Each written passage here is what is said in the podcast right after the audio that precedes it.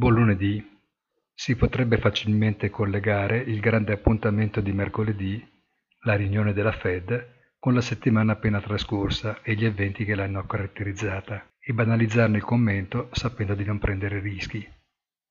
Ma indipendentemente dal fatto che è chiaro come anche nel caso americano si tratterà di un proforma condito semmai di parole caveat di circostanza, sembra corretto viceversa concentrarsi su quanto avvenuto al G7 in Cornovaglia.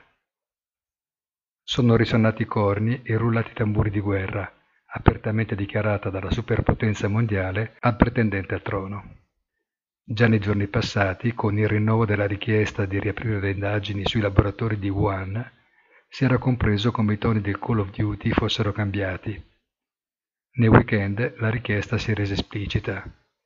Appoggiati da un'Inghilterra che intravede il fascino di un ritorno sulla scena mondiale con un ruolo che all'interno della UE non le sarebbe stato possibile, gli Stati Uniti lanciano un minaccioso messaggio subliminale «Chi non è con me è contro di me».